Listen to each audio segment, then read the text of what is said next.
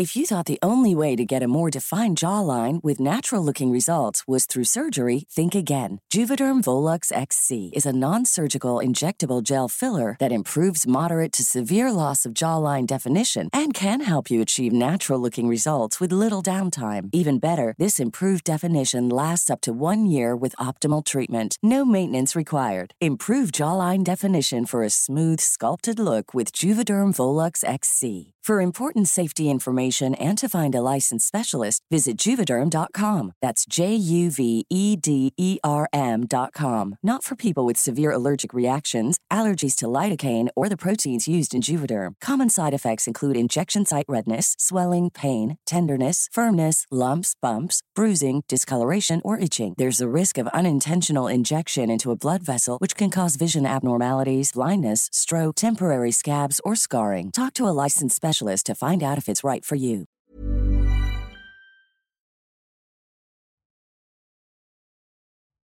وقتی با کامیون همون وارد شهر قصر شیرین شدیم نزدیک های ظهر بود. برای نهار من روی کامیون نشستم و کنسرو روبیامو باز کردم. با قشاق روی کنسرو رو که یکم سف شده بود برداشتم و ریختم کف جاده خاکی که قرار بود ازش رد بشیم. اصلا نفهمیدم چی شد. یهو دیدم کلی آدم دارن همدیگه رو می‌زنن که برسن به دونه های لوبیایی که انداختم دور. هر کی می‌تونست چنگ مینداخت تو خاک کف جاده و مش مش می‌کرد تو دهنش تا شاید یه دونه از اون لوبیاها رو بتونه بخوره. همشون دور ماشینای ما وایساده بودن و منتظر بودن ظرفای خالی کنسرومون رو بندازیم سمتشون. واسه این قوطیای خالی همدیگه رو لط و پار می‌کردن. هر کی که دستش به این قوطیا می‌رسید انگشت و زبونش رو می‌کرد تو بدون اینکه براش اهمیتی داشته باشه که لبه این قوطی ها زبون انگشتش رو پاره کنه. این بخشی از خاطرات کنسول آمریکا بود. موقع ورود به ایران تو سال 1918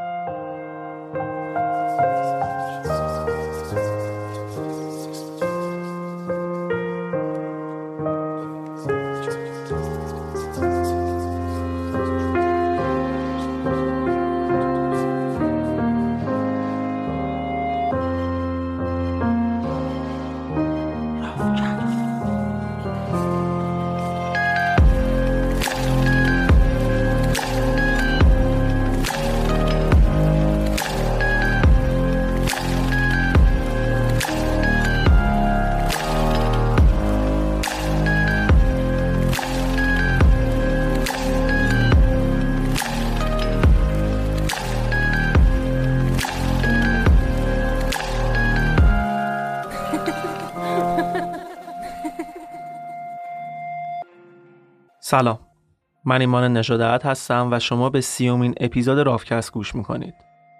تو این قسمت قرار از قحطی بزرگ ایران در زمان جنگ جهانی اول بشنوید. فقط دقت کنید که این اپیزود بخشای ناراحت کننده ای داره. ولی اگر خودتون صلاح می‌دونید من شنیدنش رو برای همه توصیه می‌کنم تا بدونیم در طول تاریخ چی بر ما مردم ایران گذشته. اپیزود سیام قحطی بزرگ نه سوزی ایران.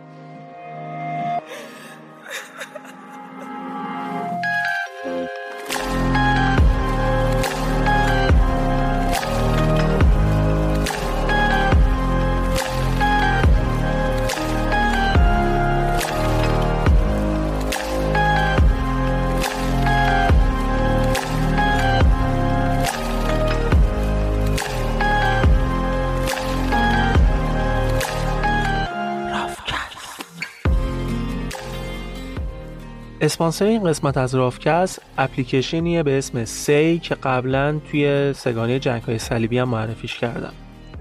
توی این اپلیکیشن شما می‌تونید خانواده مجازی کودکانی باشید که می‌خوان صدای خودشون رو به بیرون از دنیایی که توی زندگی می‌کنن برسونن. داستان از این قراره که تیم سی یک سری NGO رو برای همکاری انتخاب می‌کنن و کودکانی که تحت حمایت این NGO ها هستن و همراه نیازهاشون در اپلیکیشن معرفی میشن. و من و شما می‌تونیم به صورت مجازی برای این بچه ها خانواده تشکیل بدیم تا این نیازها رو برطرف کنیم. پدر باشیم امه باشیم دایی باشیم خاله باشیم یا هر نقش دیگه ای سی در کنار رفع نیازهای بچه ها که توسط مددکاراشون ثبت میشه حس دلچسب داشتن یه خانواده مجازی رو هم برای کاربر فراهم می‌کنه.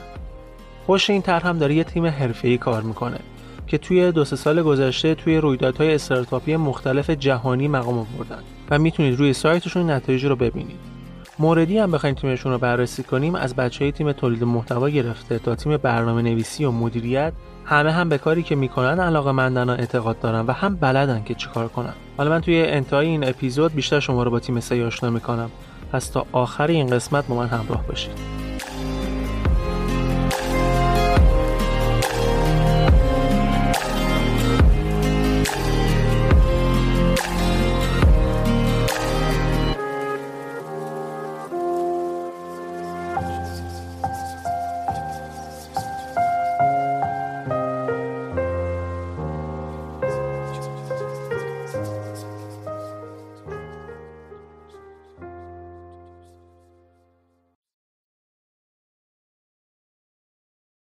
قرن 19 میلادی و رقابت عجیبی که کشورهای مختلف برای های جدید و به دست آوردن منابع بیشتر برای استعمار داشتند به جنگ ختم شد که بهونهش ترور ولیعهد اتریش مجارستان بود یعنی جنگ جهانی اول. با ترور ولیعهد اتریش مجارستان که به دست یه پسر 18 ساله سرب اتفاق افتاده بود امپراتوری اتریش مجارستان با سربستان سرشاخ شد. امپراتوری روسیه که متحد سربستان بود نیروهاش آماده جنگ کرد که این باعث نگرانی آلمان متحد اتریش مجارستان شد. آلمان به فرانسه که متحد روسیه بود حمله کرد و تو این حمله از خاک بلژیک استفاده کرد که تجاوزش به خاک بلژیک باعث شد که متحد این کشور یعنی امپراتوری بریتانیا هم به آلمان اعلان جنگ بده.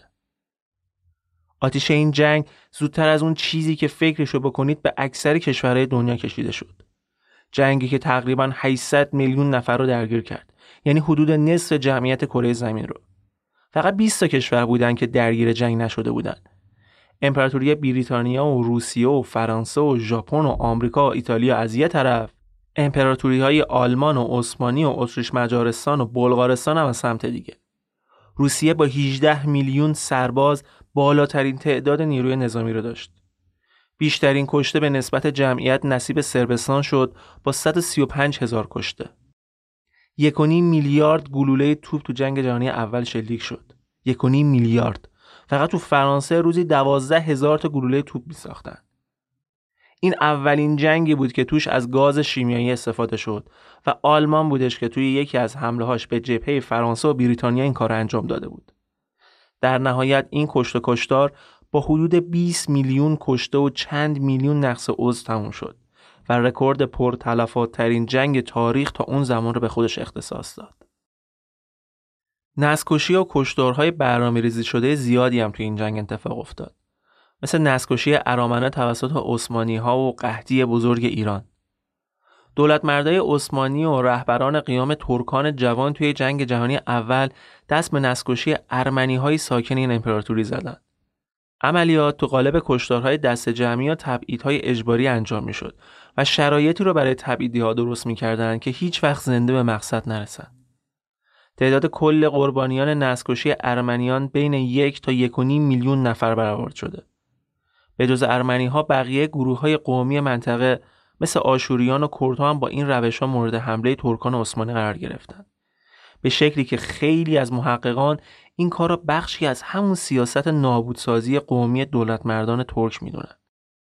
تعداد قربانیان نسکشی آشوری ها را 275 هزار نفر، نسکشی یونانیان را 500 هزار نفر و کشتار کردهای علوی را حدود 50 تا 70 هزار نفر تخمین زدند. این کشتارها به عنوان اولین نسکشی های سده بیستم شناخته میشن. تو جریان جنگ چندین امپراتوری مثل امپراتوری روسیه، آلمان و عثمانی از هم پاشیدند و چند تا دودمان مهم اروپا هم مثل رومانوف های روسیه نیست و نابود شدند. داستان خاندان رومانوف رو به خصوص نیکولای دوم آخرین تزار روسیه رو قبلا تو اپیزود سوم کار کردیم. اگه دوست داشته باشید می‌تونید اون قسمت رو هم گوش بدید. کشورهایی مثل چکسلواکی، یوگسلاوی و ترکیه زاده این جنگ بودند. همین جنگ بود که زمینه انقلاب روسیه رو فراهم کرد و شوروی از دلش بیرون اومد. کلا این جنگ درگیری بودش که جغرافیای سیاسی دنیا رو زیر رو کردش. همه این آمار و ارقامو گفتم تا بدونید ایران وسط چه جنگ وحشتناکی گیر افتاده بود. شورای جنگ با سلطنت احمدشاه قاجار همراه بود. آخرین پادشاه سلسله قاجار برای اینکه با حال و هوای ایران در زمان تاجگذاری احمدشاه بیشتر آشنا بشیم نوشته ای از یحیی دولت آبادی تو کتاب حیات یحیی این چنین جریان داشت براتون می‌خونم هرچه بیشتر مردم را دیده سخنان ایشان را میشنوم بیشتر حس می کنم که روح حیات از پیکر این قوم بیرون رفته. احساسات ملی محو و نابود شده. گویی مرغ مرگ بر سر همگی نشسته. یأس و ناامیدی سر تا سر مملکت را فرا گرفته. جمعی از ستمگران سران و سروران قوم شده و به یغماگری پرداختند.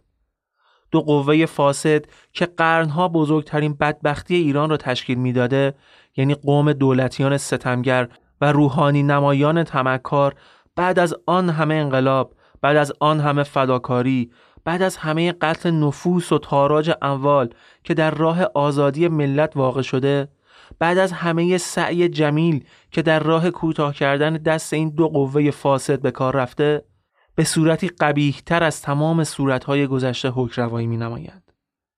ناامیدی سر تا سر مملکت را فرار گرفته.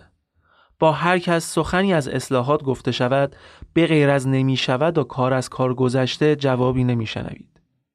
چیزی که در این وقت نوید دهنده و موجب سرگرمی مردم شده حکایت تاجگذاری سلطان احمد شاه است که در 27 شعبان 1332 مقرر گشته است انجام یابد. مردم بیخبر تصور می کنم با تاجگذاری احمد شاه اوضاع احوال رو به بهبود می‌گذارد در صورتی که شاید از این که هست بدتر شود. یک هفته بعد از تاجگذاری مردمی که به سلطنت احمدشاه دلشون رو خوش کرده بودند شاید هنوز خبر نداشتند که جنگ تو اروپا شروع شده و قرار بیفتن وسط این بلا. دولت اتریش 28 ژوئیه 1914 به سربستان اعلان جنگ کرد. اول ماه اوت جنگ بین آلمان و روسیه، سوم اوت بین آلمان و فرانسه و چهارم اوت بین آلمان و انگلیس شروع شد و آتیشش به هر پنج تا قاره کشیده شد. جنگ سال 1914 تیر 1293 شمسی شروع شد و نوامبر 1918 یعنی آبان 1297 هم تموم شد و ایران که اون زمان هنوز اسم رسمیش پرشیا بود اعلام بیطرفی کرده بود اما این مانع نشد که سه امپراتوری اون زمان یعنی بریتانیا، روسیه و عثمانی ایران رو اشغال نکنند. ژنرال سر پرسی سایکس توی کتاب Persia میگه هیچ حکومتی برای الزامات و فداکاری هایی که جنگ جهانی اول تحمیل می‌کرد ناآماده تر از Persia نبود و هیچ حکومتی در محافظت از مرزها و اتباعش اینقدر ناتوان نبود. ایران با وجود اینکه اعلام بیطرفی کرده بود ولی به خاطر موقعیت استراتژیکی که داشت نمی‌تونست که مورد توجه نباشه.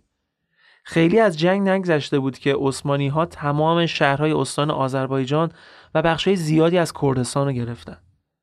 روسیه هم مراغا و ماکو و چند شهر دیگر رو گرفت. دولت مشروطه ایران هم هیچ کاری از دستش بر نمی اومد و این شهرها شدن میدون جنگ این دو تا کشور.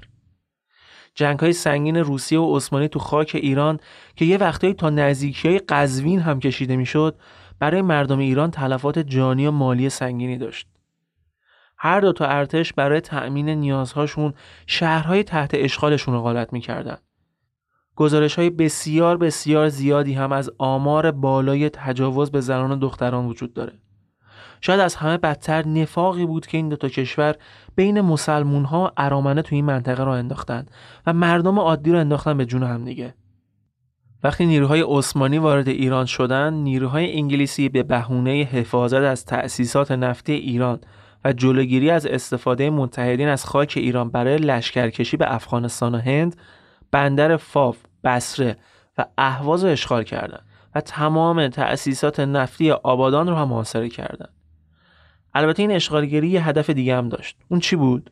قطع ارتباط بین شیخهای عرب و عثمانی ها. بالاخره همشون مسلمان بودن دیگه، اشتراکات مذهبی داشتن و امپراتوری عثمانی شدیداً بینشون نفوذ داشت. و بریتانیا هم سعی داشت با قطع ارتباط بین این دوتا جلوی خرابکاری های احتمالی عرب های خلیج فارس رو بگیره حالا این وسط جامعه خود ایران هم به خاطر تبلیغات آلمان ها و عثمانی ها و نفوذ دموکرات ها گرایششون سمت آلمان و متحدین بود همین باعث شد که کم کم شورش ها و جنبش های علیه متفقین شروع بشه و این ور اتباع کشورهای متفق کشته بشن. کار حتی به اینجا کشید که ژاندارمری که تنها نیروی مستقل نظامی کشور بود هم به جانبداری از متحدین لوله های انتقال نفت جنوب رو منفجر کنه. یکم بعد یه سری از نماینده های مجلس هم کمیته دولت ملی رو تشکیل دادن و علیه متفقین اعلان جنگ کردند.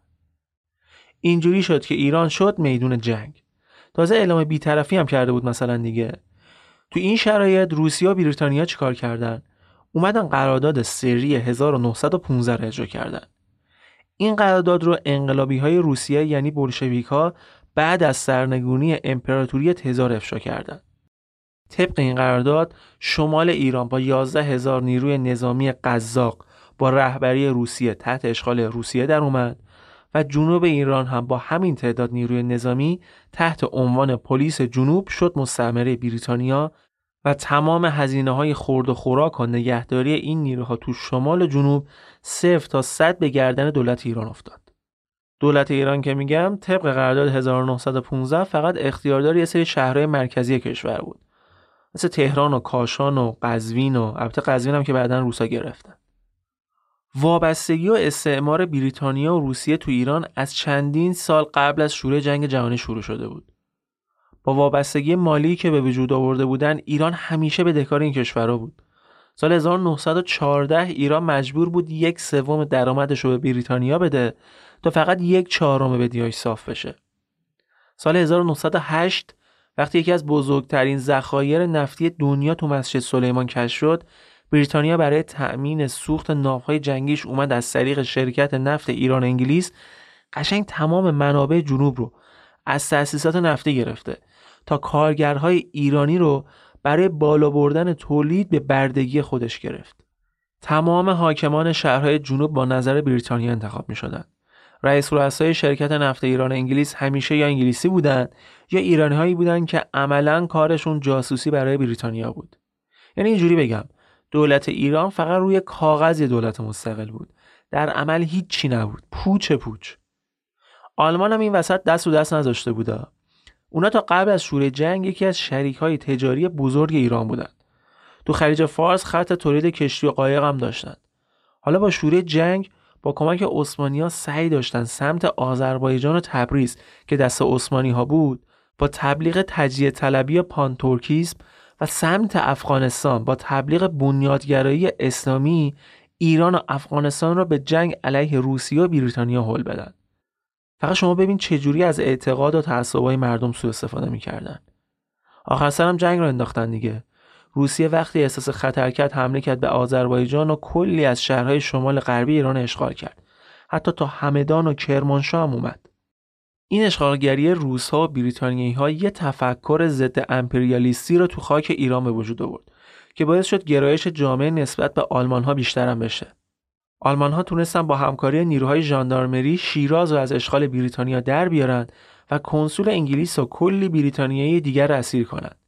شیراز سازه اولش بود. اتباع بریتانیایی و روسی مجبور شدن از اصفهان و یزد و کرمان هم فرار کنن و برن سمت اهواز و بندر عباس. این شهر جنوبی دست بریتانیا بود هنوز. ولی جواب روسیه و انگلیس به این کار اعزام نیروی نظامی جدید بود. روسیه یه قشون تازه رو تو انزلی پیاده کرد و راه انداخت سمت تهران. احمدشاه هم تحت فشار مجبور شد دولت مصطفی الممالک رو برکنار کنه و مجلس رو هم که طرف آلمان ها رو داشتن منحل کنه. بعد از این داستان یه سری از اعضای کابینه و مجلس منحل شده رفتن قم و دولت ملی موقت رو تشکیل دادن.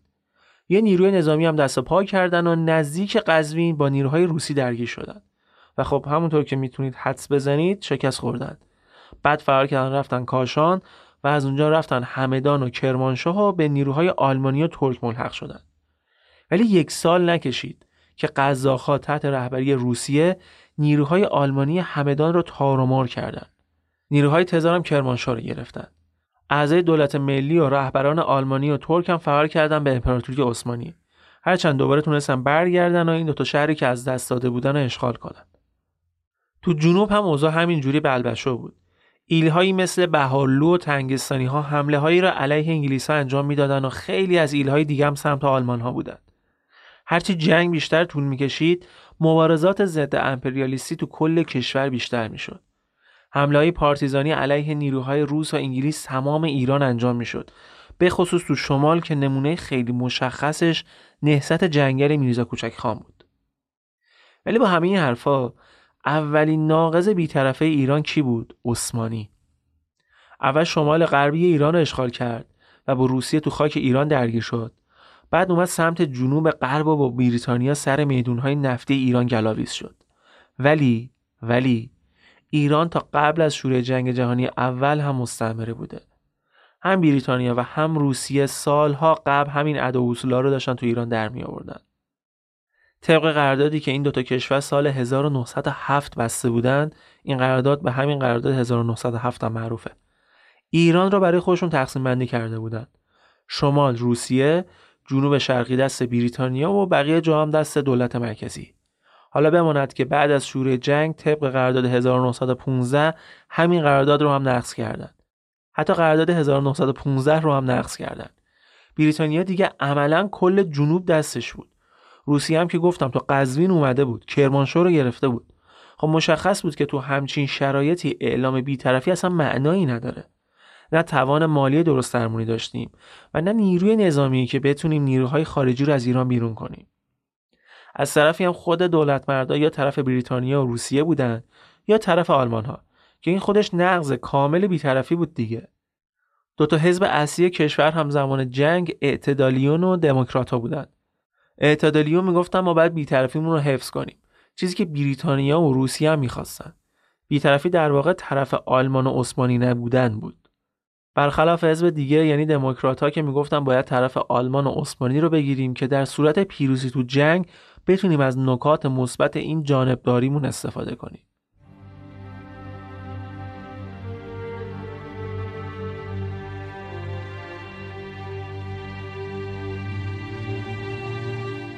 سیاست های استعمارگرها، چپاول منابع نفی جنوب و منابع طبیعی شمال، دخالت های سیاسی در تصمیم گیری های دولت مرکزی، ناکارآمدی و ضعف شدید حکومت ننگین قاجار، خیانت های پشت سر همه سیاستمدارها، عمر کوتاه دولت های مختلف که به چهار ماه هم نمی رسید، نداشتن ارتش درست درمون که از حق مردم دفاع کنه، همه و همه دست به دست هم دادن تا یک فاجعه تمام ایار رو تو ایران رقم بزنن.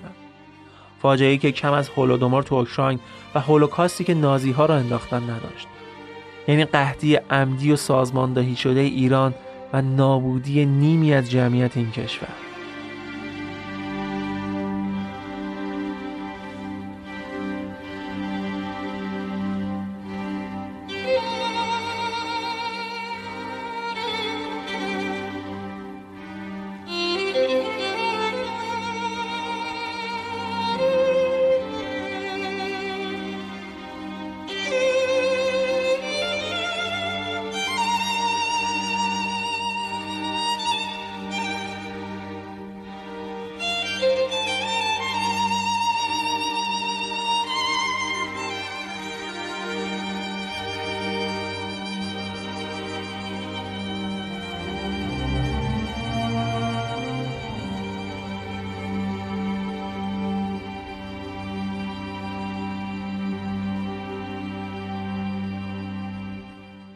تا چند ماه بعد از شروع جنگ و ورود عثمانی ها به ایران اوضاع مواد غذایی تو داخل کشور خوب بود. مشکلی بابت کمبود مواد غذایی نداشتیم. هم تولیدات داخلی خودمون خوب بود هم واردات داشتیم. ولی کم کم هر چی که جلوتر رفتیم واردات هم کمتر شد. البته بیشتر مردم برنج و گوشت و گندمشون رو از تولید داخل استفاده می‌کردن. ولی خارجی ها برعکس فقط از محصولاتی که از اروپا وارد می‌شد استفاده می‌کردند. واردات که کم شد قیمت مواد خارجی هم داخل کشور هی بیشتر شد. گرونی محصولات خارجی نتیجهش چی بود؟ استفاده از محصولات داخل ایران و کم شدن ذخایر مواد غذایی. چیزی که داخل تولید می‌شد انقدری بود که شکر مردم ایران باش سیر بشه. دیگه کفاف چند صد هزار نیروی خارجی رو که نمی‌داد. بعد چه اتفاقی افتاد؟ بریتانیا برای اینکه مواد غذایی که توی ایران دست نیروهای عثمانی یا آلمانی نیفته شروع کرد از بازار هر چیزی که قابل خوردن بود رو با قیمت های چند برابری خرید. این کار باعث شد قیمت مواد غذایی یوهو سی چل برابر بشه. دیگه مردم عادی که نمی‌تونستن یه همچین پولی بدن. می‌تونستن هم دیگه چیز نمونده بود که بخرن. انگلیس ها هر چی بود و جارو کرده بودن. دلیلش هم گفتم هم برای اینکه به نیروهای دشمن فشار بیاره هم تو کمبود مواد غذایی بتونه شکم نیروهای خودش رو سیر کنه. کم کم توی مدت کوتاه فقر و گرسنگی تمام ایران رو می‌گیره. مردم سر یه تیکه نون همدیگه رو میکشتن. سگ و گربه تو خیابون پیدا نمی‌شد. هر چیزی که گیرشون میومد رو میخوردن.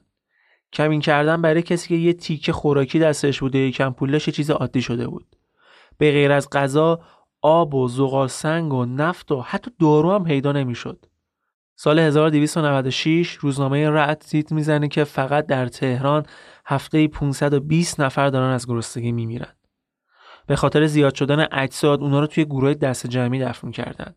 کلی جسدم کنار لاشه حیوونا کنار خیابون میپوسید. روزنامه آزاد یه داستان از یه زنی میگه که برای یه تیکه نون چندین ساعت تو صف وایساده بود که آخر سرم بدون اینکه دستش به نون برسه به خاطر ضعف شدید میمیره. همزمان با این شرایط انقلاب بولشویک های روسیه هم نتیجه میده و امپراتوری تزار سرنگون میشه. بعد از پیروزی انقلاب و تشکیل اتحادیه جماهیر شوروی روسا اولین کاری که می‌کنن از جنگ انصراف میدن و تمام نیروهای خودشون رو از ایران خارج می‌کنن. همزمان آمریکا وارد جنگ میشه و میشه هم پیمان متفقین. اوضاع متفقین که مستحکمتر شد بریتانیا نیروهای بیشتری فرستاد ایران. ولی نکته جالب می‌دونید چی بود توی هیچ کدوم از کشتی هایی که از بریتانیا می سمت ایران حتی یک کیسه گندم نبود. انگلیس ها به بهونه اینکه تو کشتی هاشون فقط برای سربازهاشون جا هست هیچ آزوغه با خودشون نمی آوردن این یعنی چی؟ یعنی گسترش بیشتر قحطی یعنی مرگ و میر بیشتر مردم ایران. از این زمان به بعد دیگه تقریبا تمام خاک ایران تو اشغال انگلیسا بود. اونا قشنگ بلد بودن چیکار کنن. دولت ضعیف بود دیگه. به خاطر شرایط قحطی و جنگ مالیاتی که نمی‌تونست بگیره. انگلیس ها می اومدن پول نقد می‌دادن به دولت تا هزینه جاریشو پرداخت کنه. بعد به جاش اینجوری همه جای دولت نفوذ می‌کردن. هرچی بیشتر میگذشت اوضاع بهتر که نمی‌شد هیچ بدتر هم می‌شد.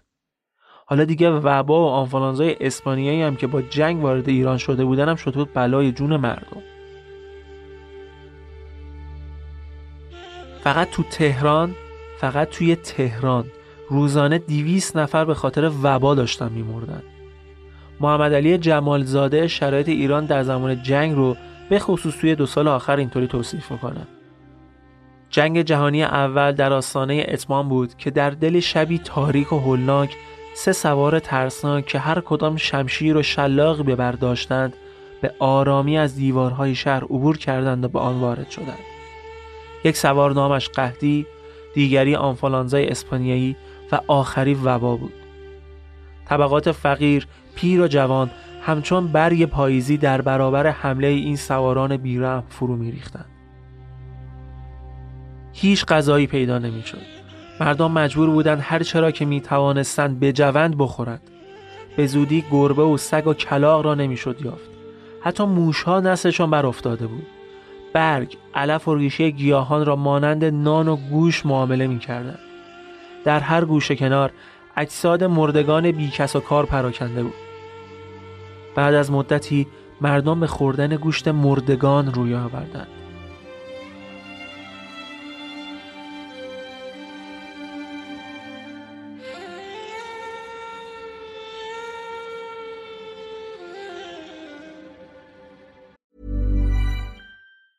If you thought the only way to get a more defined jawline with natural looking results was through surgery, think again. Juvederm Volux XC is a non surgical injectable gel filler that improves moderate to severe loss of jawline definition and can help you achieve natural looking results with little downtime. Even better, this improved definition lasts up to one year with optimal treatment. No maintenance required. Improve jawline definition for a smooth, sculpted look with Juvederm Volux XC. For important safety information and to find a licensed specialist, visit juvederm.com. That's J U V E D E R M.com. Not for people with severe allergic reactions, allergies to lidocaine, or the proteins used in Juvederm. Common side effects include injection site redness, swelling, pain, tenderness, firmness, lumps, bumps, bruising, discoloration, or itching. There's a risk of unintentional injection into a blood vessel, which can cause vision abnormalities, blindness, stroke, temporary scabs, or scarring. Talk to a licensed specialist specialist to find out if it's right for you.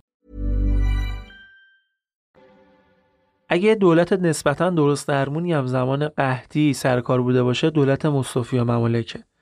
وقتی قحطی همه جا رو گرفت دولت دیگه بیپول شده بود هیچ کاری نمی‌تونست بکنه مصطفی ممالک به انگلیس ها میگه که بعد حق گمرکیشون رو بپردازن.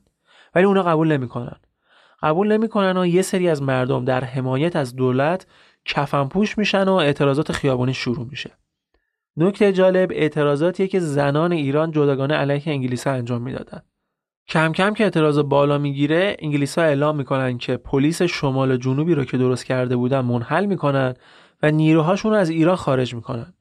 ولی این اتفاق هیچ وقت نمیفته. بعد وعید علکی داده بودن که فقط اعتراض آروم بشه. انگلیسی ها هنوز داشتن غلات ایران رو از بازار جمع می‌کردن. تمام محصول سیب زمینی اصفهان رو که تازه برداشت شده بود و مستقیم فرستادن جنوب برای 400 هزار نیرویی که تو منطقه داشتن. حتی اضافه محصولات هم نمیذاشتن مردم استفاده کنن. آتیش می‌زدن. هر چیزی که نزدیک فاسد شدنش بود یا جایی برای انبار کردنش نداشتن آتیش می‌زدن.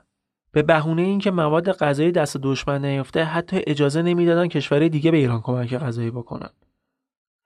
یکم بعد نظمیه ایران آمار تلفات قحطی تهران تو سال 1296 رو اعلام می‌کنه. یه آمار باور نکردنی. 186 هزار نفر. یعنی مرگ یک سوم جمعیت تهران. فقط هم تهران ها نه کل ایران. دکتر امیر علم همون بزرگواری که الان بیمارستان امیر علم هم به اسمشه توی خاطراتش میگه تو دو سال قحطی بالای 400 هزار کودک به خاطر مریضی آبله که نتیجه قحطی بود از بین رفتند. اوضاع شهرهای ایران فاجعه بار بود. احمد کسروی میگه ما در تاریخ داستان خوشسالی زیاد می‌خوانیم ولی گمان نمیدارم از این بدتر خوشسالی بوده. ما آنها را ندیدیم تا اینکه بسنجیم ولی دلیل میداریم که این از سختترین خوشسالی ها بوده زیرا نه ماه بیشتر آسمان از باریدن ایستاد و از تابستان که زمان برداشت بود کمیابی نمودار گردید. از آن سوی روسیان در بسیار جاها انبار را مهر کرده و آنچه گندم و جو یافتن برای خود گرفتند. بدتر از همه آنکه خشکی و نایابی در هر سوی ایران رخ داده و آوردن گندم و جو اگرچه از جاهای دوری باشد نشدنی بود. در این میان زمستان هم فرا رسیده و سرما گرفتاری دیگری برای بینوایان بود. کم کم رنگ ها زرد و تیره شدن گرفت و کسانی که از گرسنگی مرده بودند در کوچه ها دیده می شدند. یک زمستان سخت و دلگدازی می گذشت. کار کمیابی نان بالا گرفته بود تا به آنجا رسید که مردم بازار را بستن و در اداره ایالتی نشستی برپا گردید. راستی این بود که دیهداران که در میان آنان مجتهد و امام جمعه نیز بودند به امید آنکه گندم را به چند برابر بهای همیشگی بفروشند از فروختن و دادن آن به کمیسیون آزوقه و اداره مالی خودداری می نمودند و تا می توانستند زیر بار نمی رفتند و کمیسیون زورش به آنان نمی رسید. پیرارسال که سپاهیان دو دولت به ایران آمدند و رشته کارهای کشور را به دست گرفتند خاروبار برای خود خریدند و یا از بار کردن خاروبار از شهری به شهر دیگر جلو رفتند. در نتیجه این رفتار ایشان ناگهان نرخار بالا رفت و چون کشت خوبی نکرده بودند در تهران و دیگر شهرها گرسنگی آغاز گردید. در تهران کوچه ها پر از گدایان شد. صدها بلکه هزاران کس از گرسنگی مردند و یا دچار بیماری ها گردیده نابود شدند.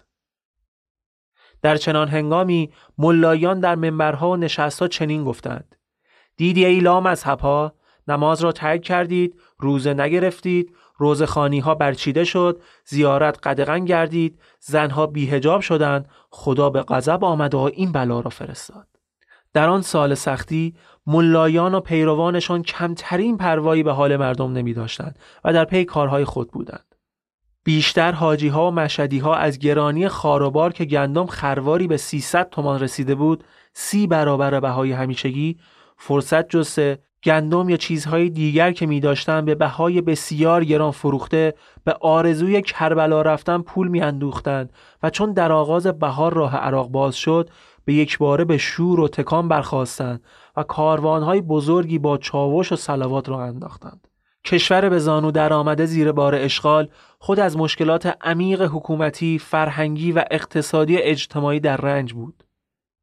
سال 1297 شمسی که جنگ جهانگیر در میان می بود و گرانی نیز پیش می آمد و می توان گفت یک سوم را نابود گردانید در آن سال من در تبریز بودم و آشکاره می دیدم که بیشتر توانگران دست بینوایان نمی گرفتند. خیشان و همسایگانشان از گرستگی می مردند و پروانه می داشتند.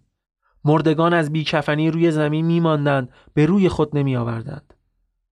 بسیاری از آنان گندام یا خار و بار که می داشتند نهان کرده به بهای بسیار گرانی فروخته پول می اندوختند. در این میان تنها کاری که رواج می داشت بزمهای روزخانی برپا کردن می بود. تو همدان تو سرمایه وحشتناکی که داشت و شرایط جنگی و قحطی بیشتر باغها و درختهای شهر از بین رفتند. ژنرال دونسترویل وقتی از قزوین می‌رفت سمت همدان چیزایی که دیده بود رو توی خاطراتش اینجوری توصیف کرده.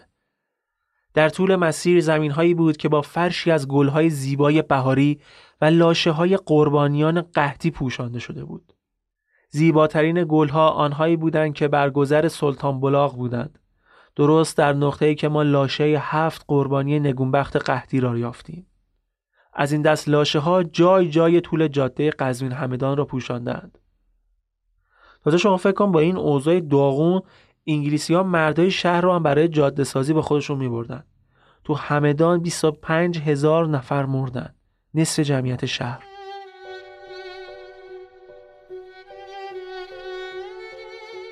داناهو یکی از افسران انگلیسی که نماینده سیاسی بریتانیا تو غرب ایران بود توی یادداشت‌های روزانه‌اش تو سال 1297 میگه جسدهای چروکیده زنان و مردم در معابر عمومی افتادند در میان انگشتان چروکیده آنان علفها و ریشه هایی که از مزارع کندهاند یافت می شود. با این علفها می‌خواستند رنج و مشقت قحطی را تاب بیاورند. این جماعتی که می نویسم کسانی هستند که تا حالا در بیابانهای یخزده با علف و پوست درختان زنده مانده بودند.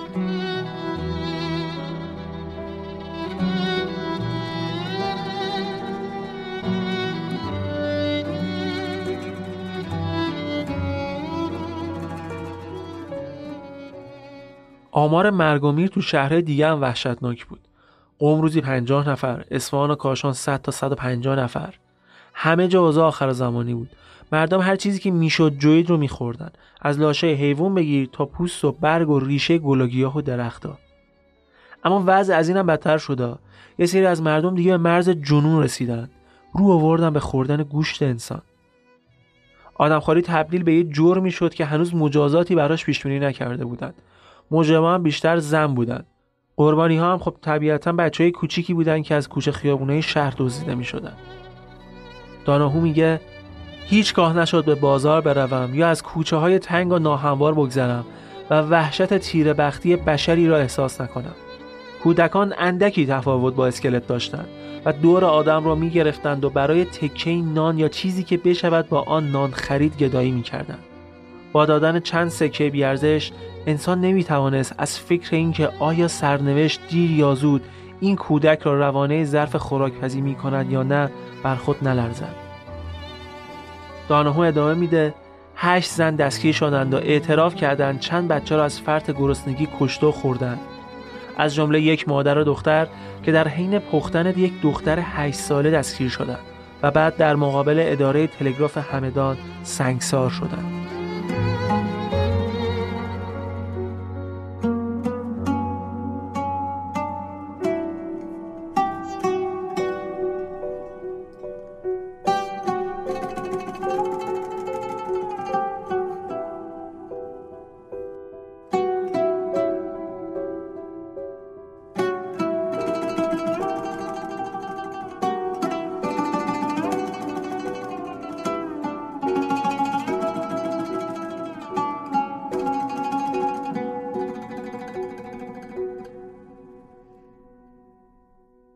حالا شاید براتون سوال پیش بیاد که حکومت قاجار و دولت داشتن چیکار می‌کردن اون زمان.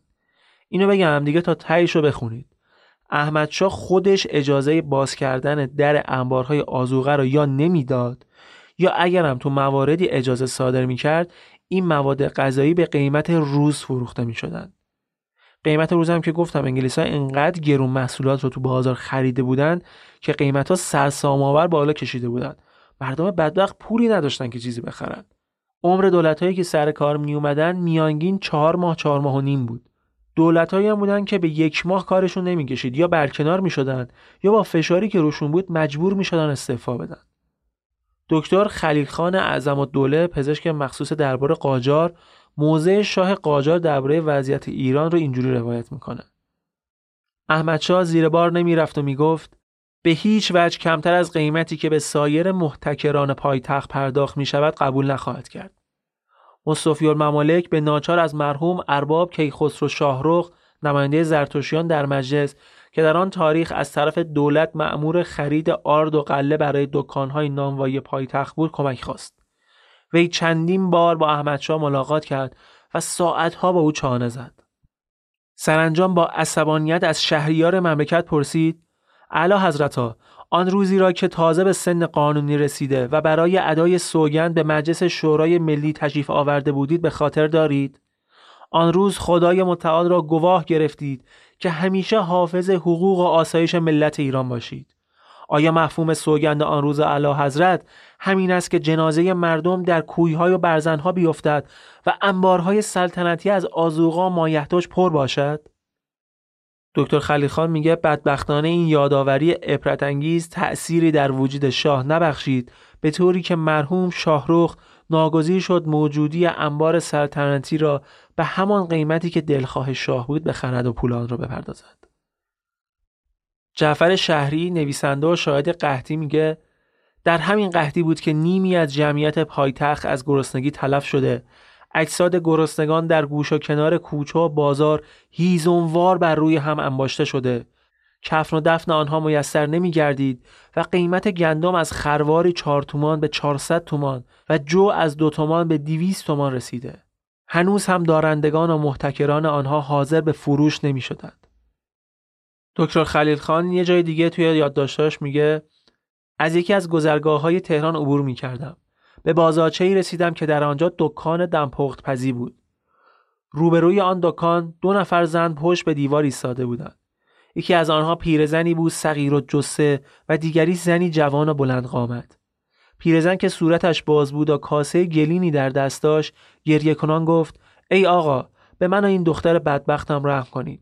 یک چارک از این دمپخت خرید و به ما بدهید. مدتی است که هیچ کدام غذا نخورده ایم و نزدیک است که از گرسنگی هلاک شویم. گفتم قیمت یک چارک دمپخت چقدر است تا هر قد پولش شد بده هم خودتان بخرید؟ گفتن نه آقا شما بخرید و به ما بدهید چون ما زن هستیم. فروشنده ممکن است دمپخت را کم کشیده و ما متضرر شویم. یک چارک دمپخت خریده و در کاسه آنها ریختم. همانجا مشغول خوردن شدند و به طوری سری این کار را انجام دادند که من هنوز فکر خود را درباره وضع آنها تمام نکرده بودم دیدم که دمپخت را تمام کردند. گفتم اگر سیر نشده اید یک چارک دیگر برایتان بخرم. گفتن آری بخرید و مرحمت کنید. خداوند به شما اجر خیر بدهد و سایهتان از سر اهل و عیالتان کم نکند. از آنجا که گذشتم و رسیدم به گذر تقیخان یک دکان شیربرنج فروشی بود. در روی بساط یک مجموعه بزرگ شیربرنج بود که تقریبا سلسی از آن فروخته شده و یک کاسه شیره با بشقابهای خالی و چند عدد قاشق نیز در روی بساط گذاشته شده بود. من از وسط کوچه رو به بالا حرکت می کردم و نزدیک بود به دکان برسم که ناگهان در طرف مقابلم چشمم به دختری افتاد که در کنار دیواری ایستاده و چشم به من دوخته بود. دفعتا نگاهش از سوی من برگشت و به بسات شیر برنج فروشی افتاد. آن دختر شش هفت سال بیشتر نداشت.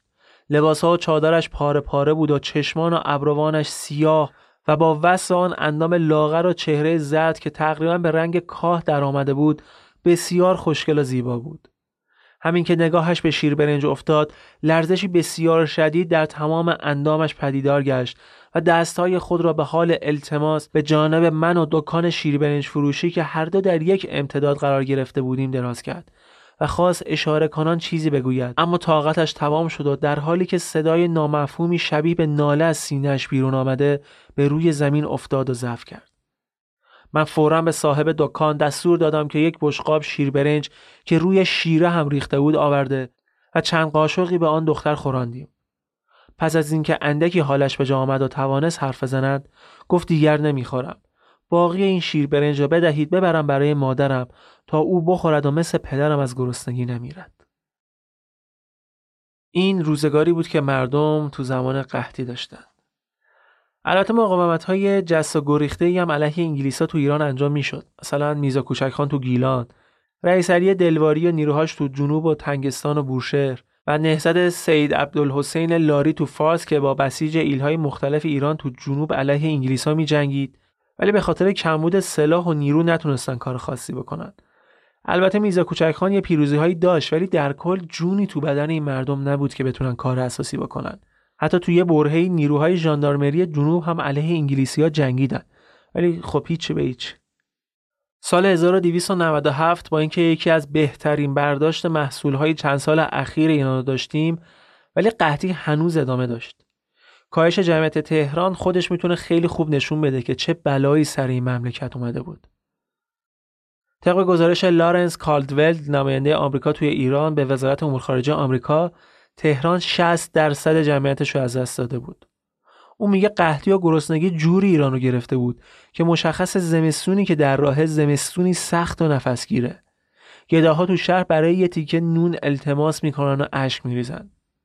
داگلاس یکی از کارکنان بیمارستان آمریکایی تهران تو یادداشتاش میگه بهش خبر رسیده که توی کرمانشاه نانواها خاک سفید رو با آرد قاطی می‌کنن که حجمش بیشتر بشه. فرانسیس وایت دبیر هیئت نمایندگی آمریکا میگه تو تمام طول جاده بچه های لخ رو که چیزی جز پوست و استخون نیستن می‌تونی ببینی.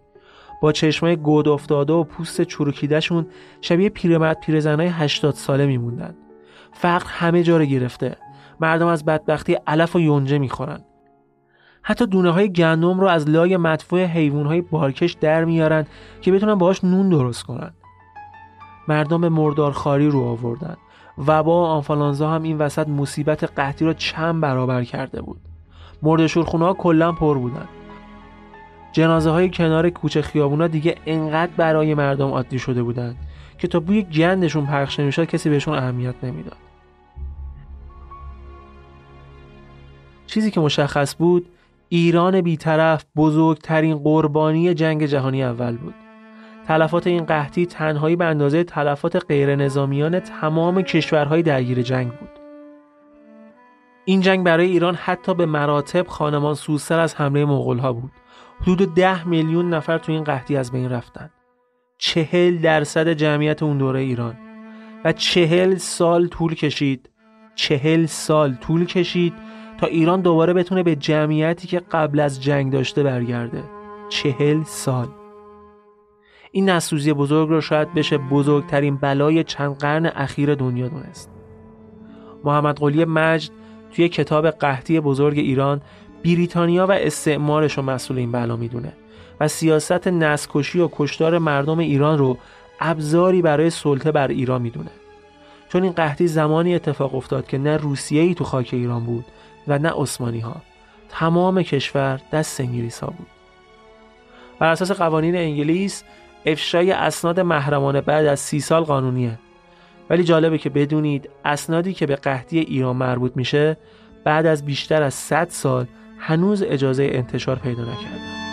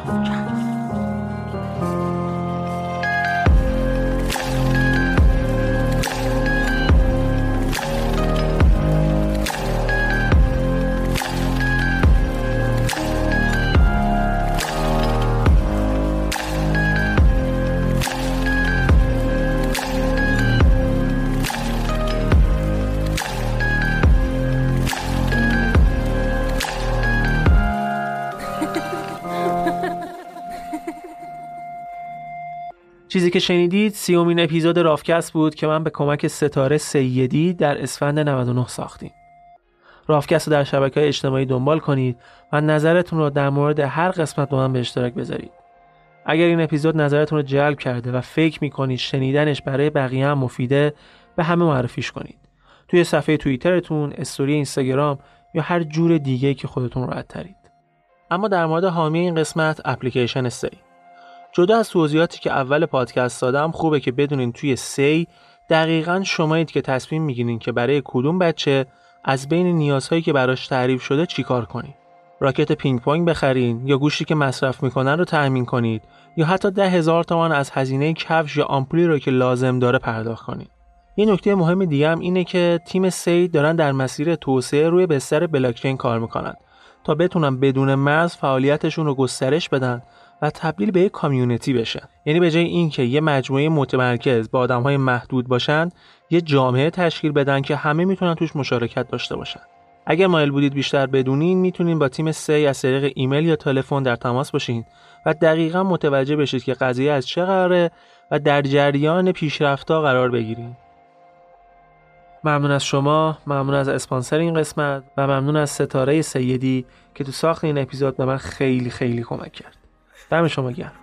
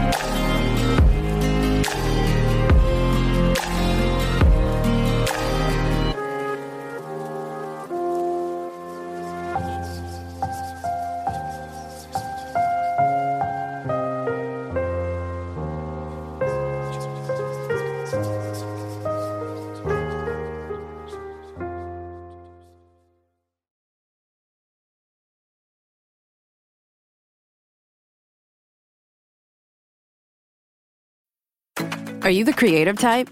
Then you already know lots of cool things Photoshop can do, like create eye popping images for social and gorgeous graphics for t shirts and posters. But did you also know it can instantly turn a gray sky into a fiery sunset, change black and white to color in a click, or make anything in your photo magically disappear? Maybe you're wondering can anyone use Photoshop to take images from ordinary to amazing? Nope, everyone can. Visit Photoshop.com and get started for free.